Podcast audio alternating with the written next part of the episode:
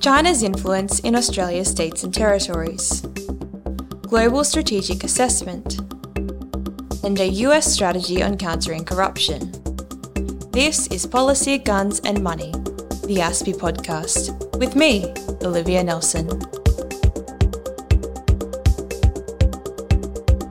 This week, ASPI released the report Taking the Low Road, which maps out the changing influence of China in Australian states and territories. Peter Jennings is joined by report editor, Emeritus Professor John Fitzgerald, for a conversation on the report's findings. Today, we're marking the launch of, if I say so myself, a remarkable new ASPI publication, Taking the Low Road China's Influence in Australian States and Territories. And I'm joined by the editor of the book, Professor John Fitzgerald, AM, based at the Swinburne University of Technology in Melbourne and one of Australia's leading China scholars. John, welcome and congratulations on the book. Thank you, Peter. John, I want to thank you for the mammoth effort in shepherding this work to conclusion. Uh, John was part of this project from the get go, folks, helping to structure the intellectual design of the work, selecting the authors, coaxing them through drafts and revisions, and providing a masterful introduction and conclusion as well as writing the chapter on Victoria. John, I think you've done a brilliant job. And I should also say at the outset that uh, the book is the product of a collaboration between 13 different authors, all with deep academic, media, or public policy engagement on China matters. Just to explain some of the background to the project, the origin of the book goes back some years when it was becoming increasingly apparent that the PRC's engagement with Australia ran much deeper than simply a bilateral engagement with the federal government. Somewhat less clearly, we could see growing PRC engagement with the states and territories, and indeed with local governments. Of course, business connections were known to be extensive, and the relationships between Chinese universities and their Australian counterparts were burgeoning. So we came to the view that it could be potentially useful to undertake a detailed and structured look about the nature of this engagement at state and territory level, and additionally to consider the PRC's own structures and approaches aimed at subnational jurisdictions, the constitutional issues that arise, and the picture as it related to engagement with universities and the business sector. The result is, I think, the most detailed study ever of China's engagement with Australia, separate from federally managed bilateral ties. And I should also note here the Konrad Adenauer Foundation for their support, uh, financial and intellectual, for the project. KAS's engagement comes about because they're a close partner of ASPI, but more importantly, because the German federal system has its own experience of PRC engagement with the 16 Länder governments. Further, KAS has a global network of offices in more than 120 countries. With this volume completed, we're looking to see if a broader comparative project might usefully lead to interesting results on a global basis. So that's by way of a bit of background, but let me turn to John now. Uh, John, can I ask you for your overall assessment of the key findings from the project? Yes, Peter. Well, we looked closely at Australia's states and territories and communities and found that they, pretty well all of them, enjoyed close and mutually beneficial relations with China for a good four decades from the 1970s. And we celebrate that. But then we find with Xi Jinping's ascent around 2012, 2013, authorities in China began, in a sense, calling in their chips leveraging long standing subnational partnerships with states and territory governments, with universities, business associations, community organizations, and a host of other networks to voice their support for the party or for China's geopolitical interests in the region, sometimes uh, contrary to Australia's national interests. Uh, we find this is a, a sort of uh, it's very concerted effort on China's part, and that those links are very, very extensive. And we report on those in detail. We find that state and territory governments that really had little formal role to play in national security, certainly under the Constitution, could no longer escape it. We find that universities, along with business associations and community groups that rarely paid any attention to national security, suddenly find themselves entangled in public debate, debates around what security, integrity, social cohesion, and so on. It was a tough learning experience for everybody involved. And we retrace this. I guess we try to chronicle that learning experience that's happening in each state and territory within universities and within business organizations, tracing an arc as we, we see it from kind of innocence to experience, from an earlier age of experience to the age of Xi Jinping, the, the, the new era of Xi Jinping. Um, the, the, findings are pretty detailed. We have a number of recommendations. I don't think I should go into them here. People are welcome to chase them up in the report. John, the last 10 years really has been a remarkable story, hasn't it? I mean, from almost a complete switch of Australian emphasis from, you know, the um, uh, Julia Gillard's um, Australia in the Asian Century report, which was an incredibly upbeat statement um, relations with Asian countries through to Tony Abbott's Open for Business uh, mantra, which uh, shaped the first few years of, um, of his time as Prime Minister, and uh, in 2015, the signing of the um, uh, Australia China Free Trade Agreement, through to where we are at now, uh, where I would say in the space of those seven or eight years, we've moved from focusing on the upside of the of the relationship to now being very strongly focused on the risks of the relationship. Is there anything that sort of stands out to you as the defining event during that period of time that kind of switched the Australian thinking on relations with the PRC? I think we have to appreciate that relations with China were based on very high expectations. Australia had successfully negotiated its engagement with Asia, with Japan, with Korea, with Indonesia, with ASEAN. and it felt it could apply the same principles to China without really taking account of the very different political system and the different geopolitical ambitions of China. And it's discovering that China is not Japan, not South Korea, not ASEAN that has come as a bit of a shock. It is a country which has very, very clear ambitions in the region, which wants to establish its dominance, which wants to remove the United States and the post war order, and all that represents from our region. This has profound implications for us, but for other countries in the region as mm. well. We're not alone. As we have made this, as we call it, journey from innocence to experience, we find that others in the region have done much the same. Perhaps we've, a bit, been a bit rowdier than others, a bit noisier. We've taken the debate into the public domain, where in other countries it's often held behind closed doors. But that's because we are a freewheeling federal democracy our states and territories can really say and do as they please as mm. really sovereign governments. Um, very few states in the region, oh, there are others, but have this sort of federal structure in which people say we should follow, you know, be more diplomatic in, in fact, a federal system finds it very, very difficult to act with one diplomatic voice. There are many voices speaking, many positions being taken up, and they have a perfect right to do it. So it's, it's managing the federation that we're talking about in this volume. How do we do that a little bit better? Mixed, mixed, uh, John, with a sort of bit of characteristic Australian bluntness, wouldn't you say, has been uh, part, part of the um, the issue as well. Possibly, um, I guess Australia at home is Australia abroad, much as China. You know, the Communist Party home we now discover is the Communist Party abroad. Um, we need to understand that a country, as it behaves at home, is likely to behave abroad. Uh, uh a good, a good point, John. Um, I, I, think it might be useful for our, our listeners to understand um, this. I think uniquely um, um Chinese Communist Party entity called um, the the United Front system. Can you just briefly explain what that is? Why why it sort of resides so centrally in terms of how the party thinks about its function, and um, what what does the United Front actually mean in practical terms for uh, uh, China's engagement in Australia?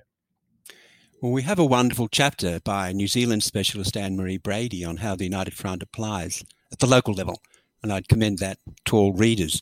But but generally speaking, I think we need to acknowledge the United Front is not just a department or an agency, it's the way the Communist Party thinks about dealing with any entity other than itself. This is true of China at home, the way China, the Communist Party, deals with minorities, with business elites, with intellectuals, is through the United Front. The way it deals with um, overseas Chinese is through the United Front. It knows of no other way of dealing with an entity outside itself. I think that's a pretty important point to note. The Communist Party is the only actor with agency as far as it's concerned.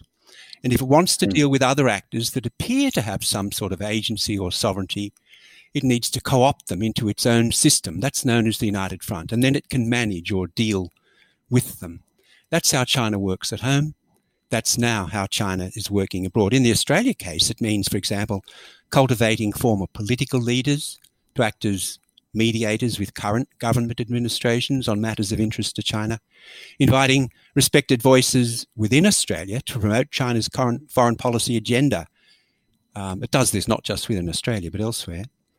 Um, setting up city to city and state to province relations through very personal and particularistic times, ties, but linked at the China end to the United Front system. And then shaping what people can say and should rightly think about China through schools and universities. That's all part of the United Front. And the majority then of United Front work is targeting all Australians, but there's a small part of it that focuses specifically on Chinese Australians. And that's what concerns Australians most of all, uh, because in, in effect, China's muddying the waters in our local communities, stirring dissent, creating problems for Australian social cohesion, and making it difficult for many tra- Chinese Australians to stand up and participate in public life as they have every right to do. It also risks stirring racism, which is another problem we need to be mindful of. And the report addresses each of these issues. Uh, John, uh, the launch of this book comes just a few days after revelations from Mike Burgess, the Director General of ASIO, about a state backed attempt to influence the selection of candidates for the forthcoming federal election. And since then, uh, it's become clear that China is the state in question. Um, on the night uh, Mike Burgess gave his speech, he wouldn't name uh, a state, but that's simply, I think, been al- allowed to come out through uh, media reporting that indeed uh, the intelligence community um, is talking about China when, when Mike Burgess made those comments. Um, what are your thoughts about this in the light of the, the pattern of PRC activities which are identified in the book? Yes, so I wouldn't want to speak directly to the case that Mike Burgess raised because it's really hearsay at this point as to which foreign actor is involved, which state. but the the model he describes of intervention in a local politi- political process here in Australia is very similar to one that we track in the book in the case of the businessman Huang Xiangmo. Now, it's clear he's not talking about that because that's past history, and Huang Xiangmo is no longer a resident in Australia. But it's clear that Huang Xiangmo, as a leader of the United Front system in Sydney, was very active in the making political donations, in um, if not directly, then indirectly participating in the selection of candidates for office in the New South Wales State Parliament. And unlike other businessmen or businesswomen who might make political donations thinking it would promote their business, in every case, his purpose was to shift Australia's geopolitical position, position on the South China Sea to favour China. So this is targeted intervention by a political figure, sorry, by a senior business figure with United Front ties in the local political system, in a sovereign parliament, seeking to affect the decisions that Australians take around their national interests relating to China's position in the South China Sea. If that's the pattern of behaviour um, that we've already established on the record, and I recommend the Independent Commission of, Against Corruption inquiry, which is yet uh, late bring down its findings in this case. Uh, I, I, think we see that the, there's a pattern that's been established. Now, it could be, well be that other countries are following that pattern, that China is modelling something for others to follow. I wouldn't want to say that Mike Burgess is referring to China in this case. Nevertheless, that's a pattern we already know. Uh, John, it's probably also worth um, bringing out that the, this type of um, um, covert influencing attempts is not uniquely limited to one Australian political party. I mean, I mean, Huang Xiangmo was actually providing uh, funding to any any politician that would be prepared to accept it federally, and that that crossed party lines pretty regularly. Um, do, do, you think that um, the, the, sort of uh, approach that uh, the PRC would would be seeking to implement here would be relatively disinterested in the parties they were actually trying to uh, influence?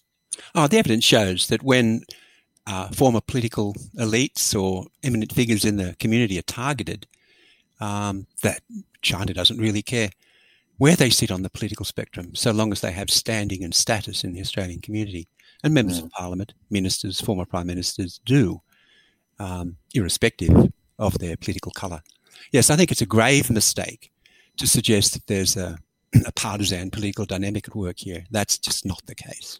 Yeah. So finally, John, something that you've worked on uh, over the course of your career has been to understand and, and support um, the Chinese diaspora communities um, here in Australia. That it's a very diverse group of people. Um, uh, what are your thoughts about how we can work with Australians of Chinese descent to enable them to engage in our political process without fear of coercion from the PRC? Well, it's not easy, is it, for Chinese Australians in particular? If, if China's, the People's Republic, uh, the Communist Party, is muddying the waters, it's making it very difficult for Chinese Australians to participate and, and feel welcome to participate in Australian public life. So it's very reassuring, for example, just this week, to see in the New South Wales by election Jason Yat Sen Li get up. And it's clear that his election indicates Australians are capable of making rational choices, that Chinese Australians are welcome to participate. And when they do, Canada uh, are elected. That, that's a terrific outcome. And it's very reassuring to all of us who are concerned that racism might raise its head around Chinese Communist Party uh, activities. That said, we still need to be mindful of, uh, with a forthcoming federal election, uh, of China's possible role in um, disinformation campaigns leading into that election. Now, this is unlikely to bear on any particular party. It's more likely to relate to particular candidates. Uh, but we there's a warning in today's Australian Financial Review, a very, very interesting one by Kenny Chiu, a former a member of Canada's House of Commons, who was targeted on Chinese social media in Canada when he called on the Canadian government to introduce an Australian style foreign influence transparency scheme. And a massive disinformation campaign was set underway saying this would harm Canadian Chinese, Chinese Canadians, um, and that he should be voted out of office. And he lost. He lost office. Now we can't be entirely sure that's the reason, but it's yeah. very clear, as he points out in the article, Australians need to be mindful that social media, uh, which is really operated out of Beijing, not locally here in Australia, uh, is a platform on, on which a lot of disinformation can circulate. Australians, I mean, we're mindful that uh, Prime Minister Morrison's account was sort of mucked about with. Well, that's big news, but of little consequence, frankly. What's of very little news, but of possibly grave consequence, is the possibility that uh, disinformation will be undertaken in Chinese language social media that has a widespread impact among Chinese Australian voters, which misinforms them about the Austra- Australia's position on this issue. Australia welcomes Chinese Australians as equal participants uh, in public life in this country. Australia stands up for Chinese Australians against foreign interference or um, surveillance of their lives. Uh, there's no sense in which um, Chinese Australians are not welcome as equal partners in Australia. Um, but messages could get out making claims to, to that to the contrary and uh, so it's up to the Australian Electoral Commission or somebody to keep an eye, it seems to me, on disinformation. I know mm-hmm. this is a highly political and sensitive issue. What is and is not information in, an election campaign? Who can tell? But I think where there are patterns of this kind, such as Kenny Chiu identifies, then identifying a pattern could be a useful thing for the Australian Electoral Commission to do. I think something we're going to be watching very closely over the next uh, hundred or so days, uh, John, before we get to uh, to our federal election. Can can I thank you again uh, for joining us today, but also for taking on what turned out to be a pretty substantial task to uh, edit this book. I uh, I think you should be proud of the result. It's it's an excellent piece of work. And for those listening to the pod- podcast, you you will be able to go to the ASPI site and download taking the low road, um, or indeed um, email us if uh, you're interested in receiving a hard copy. And that's all from this time. Thanks so much for joining us. While the impacts of COVID 19 are still being felt globally, tensions remain heightened between Russia and Ukraine, and a recent meeting between Putin and Xi has some analysts calling their relationship a de facto alliance. Michael Shoebridge speaks to Arthur Snell about some of the latest developments and why this is an important moment for democracies. Arthur Snell, it's great to talk with you. I'm, I'm a fan of your Doomsday Watch podcast, and the title makes me feel like I'm I'm a crazy optimist doing my uh, strategic analysis here at the Australian Strategic Policy Institute. But there's a lot to talk about right now. I I think I'd, I'd like to start by saying I, I think your recent series where you've looked at Russia, Ukraine, and you've looked at Xi and China, and then you brought it all together with a kind of uh, net assessment of, of what the future looks like uh, was fascinating because it had a bit of a an end of days theme to it. You know, the old order that that we've seen work in many countries' interests since the end of World War II is kind of unraveling, and we see the rise of two different visions of the world. You know, the autocrat's view of the world with Xi and Putin in the middle of that, and then um, maybe it's a a returned re-energized democratic set of, of countries with a realization of some of their enduring strengths. So I, I think there was quite a gloomy assessment that, that came out uh, from from the different conversations you've had recently. But how would you see things? Is are we really just at an end of days time with the triumph of autocracy, or are we more in an interesting time of flux? Well, Michael, thank you very much for that for that introduction and, and for that really important question because I think it does get to the heart of what we tried to do in the series. And I think I'm um, I'm sitting on the fence slightly, so that's avoiding answering your question. But I I guess there is the slight feeling of the end of days with some of these sort of global structures that have protected and enabled democracy and has seen de- democracy grow around the world. And of course, if you look, there are you know there are various sort of data sets that can tell you that democracy has been in retreat in recent years. Uh, there are more military coups happening in West Africa than were happening ten years ago. Those sorts of those sorts of uh, data points. But I think on the really big issues, you're absolutely right that if we look at um, the way the world's powerful democracies engage with and manage their relationships with the world's most powerful autocracies, and of course that really means we're talking about China and Russia, and I put them in that order advisedly. I think we have actually, just probably in, in the last 12 to 18 months, seen quite a change of approach. Now, of course, part of that is the fact that Donald Trump is no longer president of the US, but it, it's not just about that. The UK has transformed the way it deals with China. Mm. Um, and that was by no means a dead cert. You know, I was marginally involved with some of the sort of political debates around the UK's decision not to include Huawei's uh, technology in 5G uh, which was in you know in 2020. And at the yes. start of that process, it felt like something that had been completely decided. It was you know there, there was nothing to debate. Yeah, well, that's fascinating because I remember August 2018 is when the Australian government announced it was excluding high risk vendors from our 5G network, and that included uh, China's ZTE and Huawei. Yeah. Uh, and at the time, the UK government's position was this was madness. Uh, it was just a matter of managing the risks, and it could be done well as the UK was. So, you know, fast forward to now, and UK policy and Australian policy look really closely aligned. Neither of us wants Chinese vendors in the heart of our digital networks. Exactly, and and that's you know that in a way I think is a good example of of the small decisions that democracies have to keep making in order to protect their integrity. Now, of course, in the UK, uh, there are plenty of other things that, that have not happened that need to happen. You know, notably, uh, we are the laundromat for the Russian elite's money. Um, and there's been a lot of talk about that. There's been a lot of talk about how you know legislation needs to be brought in, and of course the the tension on the Ukraine border has brought that into sharp relief. But I think uh, being pretty blunt about it, nothing's happened yet. You know, it's still no. We kind of wonder how London real estate prices would go if um, odd Russian money was removed from the equation. Uh, that's uh, yeah, and you've put your finger on something there, which is that there is a huge tail of people have an interest in in this sector.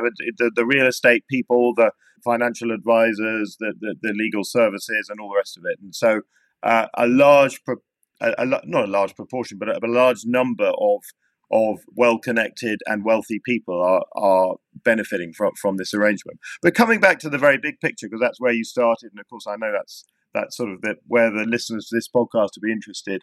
I think democracies have realised that they've uh, come to, you know, they might be standing on the edge of a precipice, and democracies are now, uh, and I'm talking about the big, you know, the European Union, Australia, UK, USA, and one or two other countries, they are now taking it seriously. They're beginning to talk about what they need to do to protect a way of life that we've basically enjoyed since the end of World War II. Now, whether or not we're going to go to the next stage and take the actions we need to take, I think is we'll see in the, probably the next five to ten years. Yes, I suppose you know, sitting here in Canberra right now, uh, we've got the Quad nations, you know, India, Japan, Australia, uh, and the US foreign ministers in town. Uh, they're here on the back of two Quad nation leaders meeting that meetings that happened last year. Uh, one of those leaders meetings was meant to be unthinkable, let, let alone having two of them in a single year. Uh, There are actions being put to words through these faster moving minilaterals. And of course, on the military technology and military power front, there was the amazing uh, development of the Australia US UK arrangement, AUKUS, uh, in September last year. And uh, five years ago, if we'd been talking and, and I'd said, well, you know, I can see the UK and America sharing nuclear submarine technology with Australia because deterring China will, will be important enough for that to happen. You and many of my fellow Australians would pro- probably have said I was crazy but it's happened. So yeah. there are some there's some real meat being put on on the words now. I think. Yeah, absolutely. And I guess um, looking, as it were, on the other side of that fence, it's quite interesting to note as we're talking. Clearly, the Winter Olympics are taking place in Beijing. Most uh, leaders of major democratic countries, or I think all leaders of major democratic countries, have, have basically boycotted it at the diplomatic level. Uh, and you end up with the spectacle of Xi Jinping and Vladimir Putin uh, in this slightly sort of grumpy autocrat summit, meeting together, no doubt furiously agreeing with one another about how everybody else is out to get them and, you know, how unfair everything is. And, and to some extent, on the one hand, you know, it, it, it's easy slightly to sort of satirize what's happening there. But on the one hand, what what you're seeing is is these countries starting to understand that their behaviors have consequences. You know, ultimately, if you host the Olympic Games, you want everyone to turn up. It makes you look bigger and better and more. Yes, it's it's fun, isn't it? It's like you know, if you've you've organized a party and no one turns up, you end up celebrating it alone, and that's right. That's and that's a pretty miserable miserable experience. I, but then, and then the other thing though is, of course, you you find that the the the dwindling number of people that agree with your global outlook. There's a slight sort of move to the extremes, I think. So you know, China is traditionally extremely wary of any country anywhere making territorial claims outside its you know existing footprint. I mean, not that China doesn't do it itself, but it, it has this you know long-standing tradition, one of non-interference in uh, in in other uh, countries, but specifically on this issue of sort of territorial aggrandizement. And then China finds itself because it's run out of friends. Uh, it, you know, in a meeting room with Vladimir Putin, not quite giving him a green light, but sort of sort of suggesting that yeah, if you want to go and do something in Ukraine, you know, it's understandable. You've been pushed into this position. So it's yes. it's this sort of odd odd perspective of of the the the the two people who've decided that they're outsiders justifying each other's behavior. Yes, it's a fascinating thing. You know, they're uh, projecting strength and trying to speak on behalf of great chunks of the world, but they sound lonely and anxious. Like there's bits yeah. in there about, you know, still a fear of color revolutions, which, you know, the fact that that wording makes it into their 15 page statement really tells you it matters to them. And, you know, the idea that Western countries are somehow working feverishly to make their their populations unhappy and overturn the governments of Russia and China or other states around them. It's well, a it's wrong, but it does speak to a real deep seated anxiety about their hold on power. Indeed. And I, certainly anybody who looks at the history of interventions overseas by uh, democratic powers in the last 20 years, you know, we could talk about Iraq, we could talk about Libya. Um, the idea that countries such as the US, as the UK, Australia have the capability, let alone the will, to create democratic revolutions in Ukraine or Georgia, it's just nonsense. But it, it's fascinating because this concept of a color revolution is is very powerfully held in places such as Moscow. Whereas I think in in in most democratic countries, people don't really know what it is. I mean, you know, people, listeners to your podcast will be very familiar, but it's not it's not a term that has much currency. or or resonance um, now. Um, no. Another thing I, I would thinking about this end of days theory, and I know we're almost out of time, is um, you know this narrative that democratic states aren't resilient, uh, they're weak and declining. I look at the pandemic and you know the the deaths in in a society like the US. You know, I think it's up to about nine hundred thousand uh, deaths from COVID, over nine hundred thousand now, um, and you know, something like seventy seven million infections, uh, and yet the resilience of the US uh, as an economy and as a source of creativity over this same time is extraordinary. So, in a way, they've soaked up major population losses and demonstrated their resilience. So, uh, are we actually at a time of powerful creative democracies rediscovering some of the strengths they've forgotten about? That's how it feels to me sitting down here in Australia. Well, I certainly think the pandemic, it's possible to look at it and see that actually it's a story of extraordinary success. Um, and of course, it's very tempting to fall into the trap of saying, well, you know, particularly with the case of America, you know, the death rate and the, the just the raw numbers are, are pretty terrifying. And you know, there's a whole anti-vax movement. People who seem to be have been getting vaccinated for all kinds of other illnesses for decades are suddenly mm. anti-vax. So it, it's very easy to get stuck on that. But if we think about some of the big picture things, so the global supply chain didn't break down. Yes, it got stretched. It, it, it, there were certain blockages. It slowed down in certain places, but it didn't break down. And so we have this very, very complex global supply chain, and that continued to, to tick along in spite of all the challenges of a, of a global pandemic. And then clearly, the you know the the creation of relatively large number of new types of vaccine, pioneering technologies, effective vaccines against a, a you know a coronavirus um, which in itself is is, is you know a, a, novel virus that people weren't familiar with. So I think that there's lots to look at there, which, which can give a lot of cause for optimism. But I suppose there is also um, what we what we haven't really talked about, and I realise we're out of time, but it's you know the spectre of of the sort of nationalist populism exists in almost yes. every democratic country now, and yeah. that that that is the sort of it, it's a kind of cancer inside the system. And we may be able to treat the cancer, we've got good medicines. But if we don't treat it, I think we, we can get dragged down a, a very difficult pathway.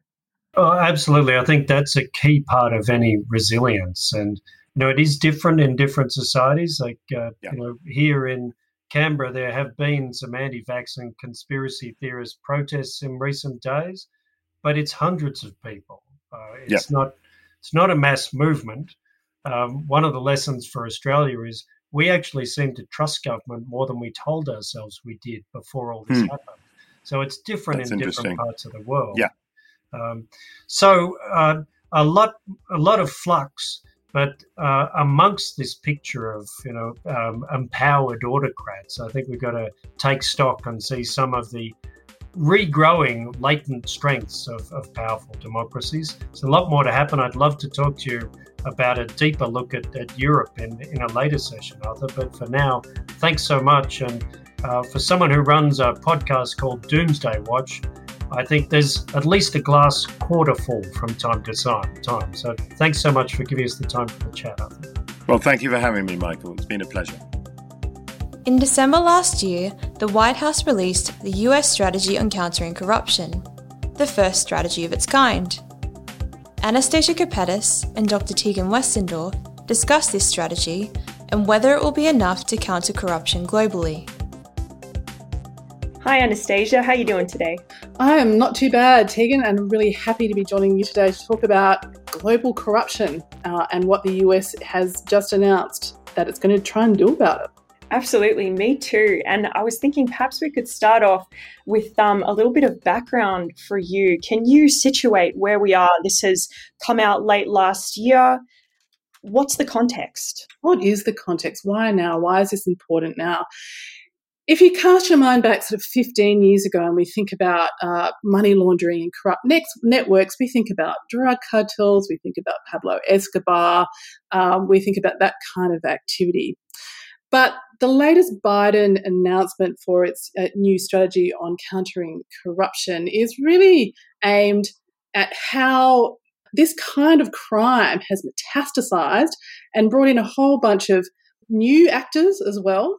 And it also is focusing on how the EU, uh, the US, uh, the UK, and Australia as well um, have a whole bunch of uh, institutions actually enable this kind of corruption, money laundering. So that's one thing. So if we look back to 2016, and that was when the Panama Papers kind of exploded onto the scene. For those who don't remember, uh, this has uh, involved a massive data leak from a firm called Mossack Fonseca, um, a Panamanian company that specialized in creating shell companies and, and doing sort of tax minimi- minimization. And over 20 different media agencies analyzed all of this stuff and found a really new universe of globalized, financialized corruption that involved um, a lot of political figures as well. So what we're here, what we're really talking about is that 2016, the notion um, that there are a whole bunch of really massive kleptocrats out there who are looting state treasuries and then hiding their, their funds, their ill gotten gains offshore, began to emerge and began to emerge in the popular consciousness as well. And that wasn't the only thing that was quickly followed on by the Paradise Papers in 2017 the FinCEN files, um, which was another data drop, but this time coming out of the US Treasury. Their FinCEN department is the bit that, that looks at financial crimes. That data drop revealed really that major banks, in, including uh, Morgan Chase, uh, Deutsche Bank, um, Citibank, uh, etc., the major financial institutions that kind of oil the global economy were very much involved um, in money laundering and enabling money laundering. So that was the point of that one. Um, that again has been followed um, by the Pandora Papers. That was last year again the biggest data drop to date. Uh, and international media institutions are still going through all of that and, and trying to to pull out you know cases of importance um, as well. So with all of this stuff flooding the media, as well as an immense amount of very detailed reporting by journalists over the last few years, has, has really brought home a couple of things to um, the US administration. And one is that essentially that these magnitude of these financial crimes um, is very much linked to the preservation and expansion of aut- autocracies. So the big thing here is that countering corruption very much links to de- uh, Biden's um, democracy promotion agenda. He makes that very explicit in, in the fact sheet um, that the White House released on this stuff. And the second thing here is that no government's really had a strategy at that level identifying corruption as one of the major national security threats and a direct threat to democracies around the world. So that's that's the other very pertinent thing to, to, to realize about this one. Some anti corruption uh, activists uh, and specialists, like Paul Massaro, who advises the Bipartisan Helsinki Commission, says that this is the long telegram of the 21st century. Now that's, that's a big claim. The long telegram, as, as international relations nerds will know, is essentially defined the Cold War. It was a telegram coming out of Moscow from the US Embassy there that basically said uh, the Russians need to be contained. So um, that's, and George Kennan, again, a giant of international relations theory, penned that long telegram. So is this particular strategy analogous to that? So for some Congress folk in the US um, and on both sides of the House, so for example, uh, recently a Republican senator said the big threat is no longer ideological communism, it is uh, international crony capitalism. That's that's a kind of a significant statement from a senator um, from North Carolina. Sorry, a, a, representative from North from South Carolina um, to make. So moving swiftly to um, last week, members of Congress met with members of the EU to get together and to try and coordinate um, a big strategy on this stuff. So, what we'll be digging into today is how effective is this approach going to be? Tegan, what do you think about some of that stuff? Well, I think there are several objectives involved in the strategy. And there are two really interesting related objectives that I saw. So the first one is stopping corruption, put simply. And the second one is a type of meta effect of addressing what I would say is a critical public trust deficit. So the first one looks at reducing organized financial crime and corruption by targeting those activities with law enforcement at a domestic and also transnational level through domestic and multilateral efforts, which include, in some ways, policing and diplomacy and also importantly reducing the vulnerabilities to these kind of crimes across the all, all arms of US government. Now, that looks to me quite logical and straightforward. This, what I'm calling a meta effect, is through stopping corruption, seeking to demonstrate that the rich and powerful are not above the law, to put it somewhat crudely and working towards reversing this huge trust deficit trend in US government. And to be clear, I'm not specifically talking about the trust deficit that Biden is experiencing at this moment of trying to put through Build Back Better, though he has a problem there too, but a broader multi decade trend in public trust being lost in democratic governance and institutions. And we saw that most fiercely evidenced on January 6 last year. So I think from looking at this um, strategy, it seems like this is intended to be achieved by building resilience to the anti government narratives and conspiracies that Biden's domestic terrorism strategy identifies as being a direct national security threat as well, in terms of eroding or compromising these democratic institutions and governance processes. So I see these two strategies dovetailing somewhat together and really articulating needing the American people to get back behind their institutions as key, not just to the Biden presidency and administration, but to the survival of the American government in its in its current form. And that sounds somewhat uh, dramatic, but this is at least what we're seeing posed as a question in mainstream news media, both in America and actually Australia. So I think the question then is this all looks great to me. What are the chances of success? That is the question, because just to throw some some numbers um, out there, you know, again, according to specialists and transparency advocates, ninety percent of money laundering goes undetected. The all the kinds of algorithms that financial institutions have kind of set up to catch suspicious five percent of them create false positives. So that means uh, you know, suspicious activity, like you know, moving lots of money around quickly. That happens all the time. Can generate huge uh, amounts of red flags that all have to be investigated and waste a lot of investigators' time. And then there's the other uh, emerging trend, which is kleptocrats uh, and other bad actors using crypto essentially to hide money. So those are some challenges some pretty obvious challenges there. So how how is this actually going to work, and how is it going to do better? Obviously, there are a lot of uh, anti-money laundering laws on the books, and one of the things that the FinCEN data drop showed is that. Um, that you know the big financial enablers of money laundering often just ignore that because money laundering is profitable. So um, to dig further in uh, to what is being proposed here, one of the biggest things that this approach is looking at is real estate purchases in the US because you know they they're an absolute dark money flow just really loves US real estate. So the whole and Australian real estate and Australian real estate totally and UK real estate. Let's not forget. Mm-hmm. So, uh, and of course, you know, uh, real estate in any of the sophisticated capitals around the world, that Paris, Berlin, etc., all have this problem, and it drives up real estate prices and creates you know asset inflation um, as well as a whole bunch of other effects. So the first thing is Biden's essentially asking himself, how do we tighten up the US uh, real estate market? And that includes things like it's really about transparency. So will real estate purchasers be allowed to make you know, big cash transactions owned by you know shell company after shell company after shell company after shell company?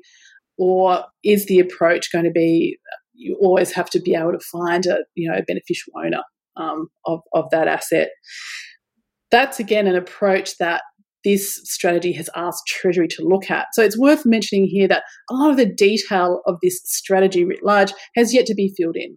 So the strategy has been announced, um, and now it's up to advisors and government departments to kind of you know fill in those some of those blanks. The second thing is really um, about intelligence collection and analysis. So I think that really speaks to one of the problems we identified here, which is that um, you know 95% of the intelligence that sort of is generated creates false positives, and that suggests to me that that method of ge- generating intelligence on financial crimes is just completely flawed. So um, figuring out how to make intelligence better is going to be a massive challenge as well, and there's not a lot of detail here about how they propose to do that again, the third thing is again about transparency of company ownership. Again, not so much detail here, but this strategy really targets some of the tax havens uh, in the US, like Delaware, for example, and, and, a whole bunch of others around the states, um, and their business model of attracting you know, essentially a lot of dark money through um, highly untransparent company company law uh, company registration law. The um, other thing here is uh, he's uh, apparently going to uh, put together a, a, bunch of new bureaucratic positions across state treasury commerce and the aid world um, as well. So that'll be interesting to see what that looks like. And the last piece of this puzzle is working with, with partner countries. Um, so, you know, again, we just talked about the fact that US and EU lawmakers met last week. And that's something for Australia to consider as well. I mean, if this is going to be a big agenda with our, our really um, with major partners, how can we uh, help?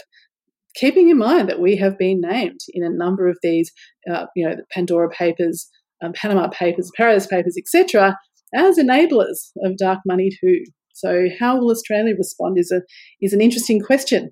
Um, and I would just say one final thing um, on, a, on another challenge that this particular package, I haven't seen any detail on it, and that is what to do about the art world, because of course, buying uh, Picassos and putting them in Swiss warehouses uh, is another major way um, that these figures, these bad actors, uh, launder their money.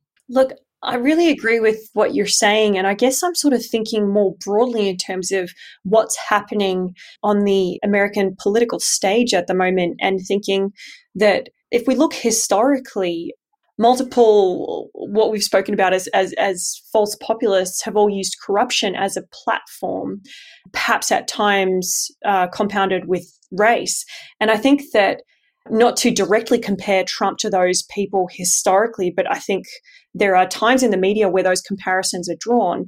And Biden's strategy addresses corruption by perhaps inadvertently, perhaps um, uh, intentionally, taking that platform away from the potential false populist elements of the Republican Party and base by articulating it as a problem and a response that's based in bureaucratic, legislative, and law enforcement remedies so, in terms of will this work to combat the kind of uh, swirling disinformation that has exacerbated the public trust deficit that is, uh, I think, part of this strategy's focus and that of the domestic terrorism strategy. I think this is potentially a move against those vulnerabilities um, that we've seen exemplified in the rise of, for example, QAnon and ultimately the January 6 riots. Yeah, I think this is such an, such interesting um, territory, and um, you're absolutely right. One of the hallmarks of false populism is always an anti-corruption corruption um, platform allied with some sort of race-inflected platform as well. Anti-corruption itself has always been part of the broad movement of actual populism, which is usually uh, about kind of leveling up society in the 20th century. You know, without the race true populists uh, usually try to minimize race as as um, uh, as a rallying point. So uh, there's no denying that uh, anti-corruption is just is is popular everywhere, and it looks like Republicans, you know, there's a whole bunch of bipartisan support for anti-corruption um, legislation and measures um, as well. But you're absolutely right in the sense that out there uh, in the US voting community, essentially uh, the swamp and draining the swamp was such a rallying cry and has been such a rallying cry. So I suppose this this approach is trying to say, look, if, if you want to see who the swamp is, this is the swamp.